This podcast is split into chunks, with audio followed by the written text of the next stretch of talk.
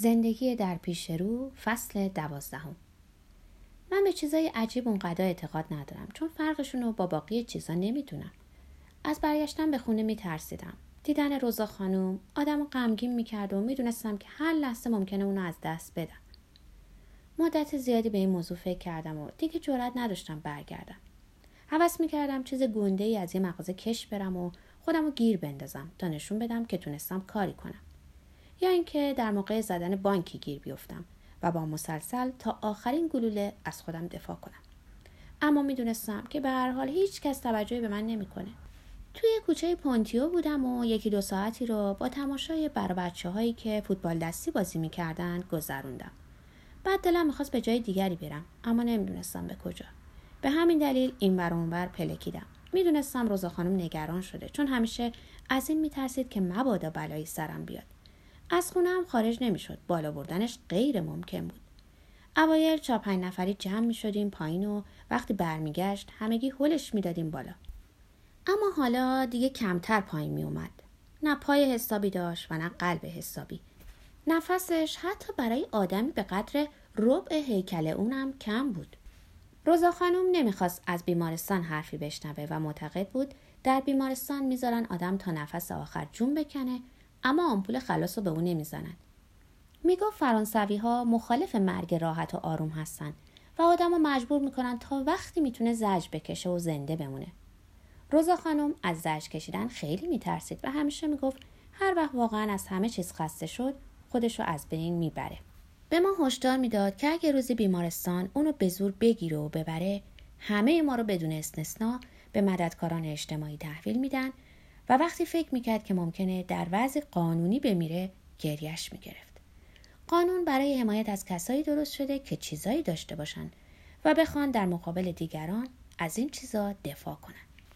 آقای حامیل میگه که بشریت ویرگولی است در کتاب قطور زندگی و وقتی پیرمردی چنین حرف چرندی می‌زنه دیگه واقعا نمی‌دونم من چی می‌تونم اضافه کنم.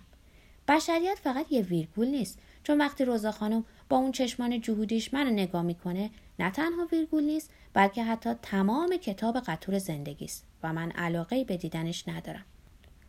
برای خاطر روزا خانم دو بار به مسجد رفتم.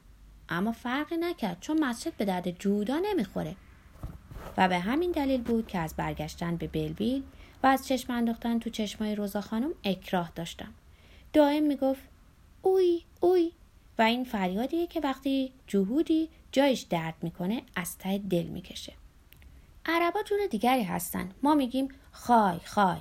و فرانسوی ها هم وقتی خوشحال نیستن میگن اوه اوه. چون باید بدونین که اونا هم بالاخره گاهی ناراحت میشن. داشتم ده ساله می شدم چون روزا خانم تصمیم گرفته بود که باید به داشتن یه تاریخ تولد عادت کنم. و این تاریخ به همون روز می افتاد. می گفت برای اینکه طبیعی بزرگ بشم این کار اهمیت داره و باقی چیزا مثل نام پدر، نام مادر و غیره قیرتی بازیه. توی یه هشتی به انتظار گذشتن وقت موندم اما وقت از همه چیز پیرتره و خیلی کند میره.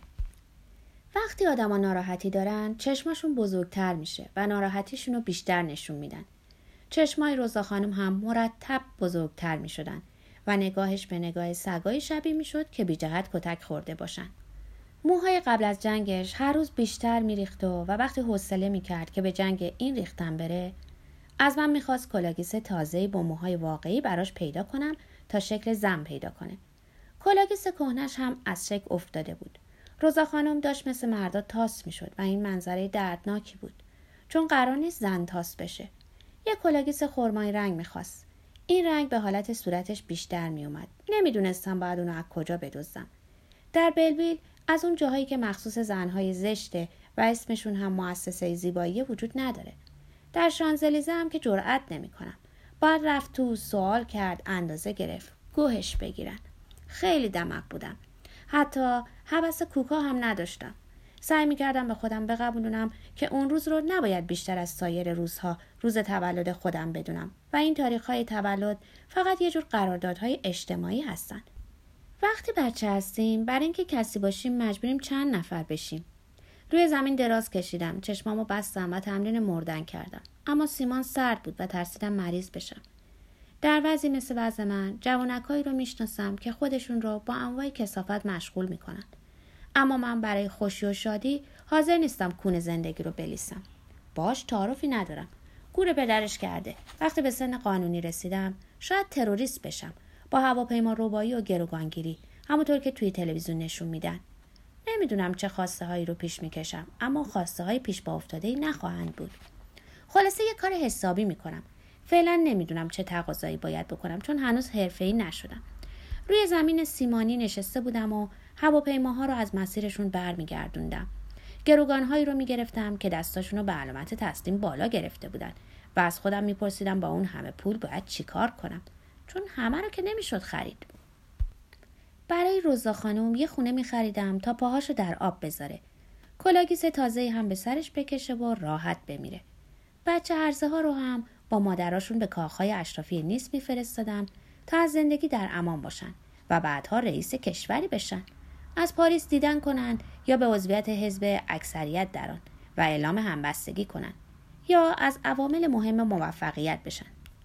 می‌تونستم تلویزیون نوعی رو که در پشت ویترین مغازه دیده بودم برای خودم بخرم. به همه این چیزا فکر می‌کردم. اما زیادم دلم نمی‌خواست کاری بکنم. دلقک آبی پوش آوردم و چند دقیقه با هم مسخره بازی در آوردیم. بعد دلقک سفید آوردم. کنارم نشست و با ویولون کوچولوش برام سکوت نواخت. دلم می‌خواست با اونا میموندم و برای همیشه همراهشون به سفر می‌رفتم. اما نمی‌تونستم روزا خانمو در اون لجنزار تنها بذارم. یه ویتنامی سبزه به جای قبلی به تورمون خورده بود. مادرش یه سیاه اهل آنتیل بود و طبعی فرانسه که عمدن از مردکی که مادر جهود داشت حامله شده بود و می‌خواست خودش بچهش رو بزرگ کنه. چون از اون یه ماجرای عشقی ساخته بود و قضیه رو شخصی می‌دونست. پول نقد هم می‌داد. چون آقای ندا آمده انقدر پول بهش می‌داد که بتونه زندگی ترتمیزی داشته باشه. اون چهل درصد می‌گرفت چون پیاده روش خیلی مشتری داشت و هرگز خلوت نمی‌شد. وانگهی باید به یوگوسلاوی ها که شبکه هایی دایر کرده بودند باج می‌داد. در کنارم قفسی بود پر از آتاشقال می‌تونستم با اونا آتیش درست کنم و تمام ساختمون رو بسوزونم. اما هیچ کس نمی‌فهمید که کار من بوده و به هر حال از احتیاط به دور بود. اون لحظه از زندگیمو خوب به یاد دارم چون کاملا مثل بقیه لحظات زندگیم بود. زندگی من همیشه معمولی بوده اما لحظاتی هم هست که خودمو بدتر از لحظات دیگه حس می‌کنم. هیچ جام درد نمی‌کرد و دلیلی هم برای بدحالیم نداشتم. در حالی که تمام چیزهایی رو که می‌تونستن بدحالم کنن داشتم. حتی آقای حامیل هم نمی‌تونست اونو تشریح کنه. بدون اینکه بخوام کسی رو ناراحت کنم باید بگم آقای حامیل داشت بیش از پیش احمق می‌شد. که البته این مطلب درباره پیرهایی که چیزی به روز حساب پس دادنشون باقی نمونده و عذر و بهانه هم برای کاراشون ندارن طبیعیه. اونا خوب می‌دونن چه چیزی در انتظارشونه و در چشماشون میشه دید به عقب نگاه می‌کنن تا در گذشته قایم بشن. درست مثل شترمرغهایی که سیاست بازی می‌کنن. مثل همیشه کتاب ویکتور هوگوش رو به دست داشت اما قاطی کرده بود و فکر می‌کرد قرآنه چون هر دو کتاب رو داشت. هر دوشون رو هم جسته گریخته از بر بود. حرف زدنش هم مثل نفس کشیدنش بود اما قاطی می‌کرد. وقتی با هم به مسجد می‌رفتیم و البته بسیار جلب نظر می‌کردیم چون اونو مثل کورها راه میبردم و کورها در نظر ما بسیار قابل ترحم هستند اون دائما اشتباه می‌کرد و به جای نماز خوندن واترلو واترلو دشت غمزده رو می‌خوند و باعث تعجب عربهایی توی مسجد می‌شد. چون اونجا جای این حرفا نبود. حتی از شور و هیجان مذهبی اشک توی چشماش جمع می‌شد. با عبای خاکستری و امامه سفید روی سرش خیلی خوشگل می‌شد و نماز می‌خوند تا در اون دنیا عاقبت به خیر بشه. اما هرگز نمرد و حتی ممکنه روزی در این رشته قهرمان دنیا بشه چون با سنی که داره کمتر کسی به اون می‌رسه. در میان آدما سگا از بقیه جوانتر میمیرن. در دوازده سالگی دیگه نمیشه روشون حساب کرد و باید یکی دیگه به جاشون آورد. دفعه دیگه که سگدار شدم طول انتخاب می‌کنم. اینجوری دیرتر از دستش میدم فقط دلغکا هستن که مشکل زندگی و مرگ ندارن. چون از راه معمول به دنیا نمیان و بدور از قانون زندگی اختراع شدن و هرگزم نمیمیرن وگرنه بینمک میشن. هر وقت بخوام می‌تونم اونا رو پهلوی خودم بیارم. اگه بخوام هر کسی رو می‌تونم ببینم. فقط مادرم رو نمی‌تونم ببینم. چون به اینجا که می‌رسم دیگه تخیلم کفایت نمی‌کنه. بلند شدم. از اون هشتی خسته شده بودم. رفتم توی خیابون تا تماشا کنم. در طرف راستم اتومبیل پلیسی بود با پلیس های به حال آماده باش. دلم می‌خواد وقتی به سن قانونی رسیدم پلیس بشم تا از هیچ چیز و هیچ کس ترس نداشته باشم و بدونم که چه باید بکنم. وقتی آدم پلیس باشه از مافوقش دستور می‌گیره.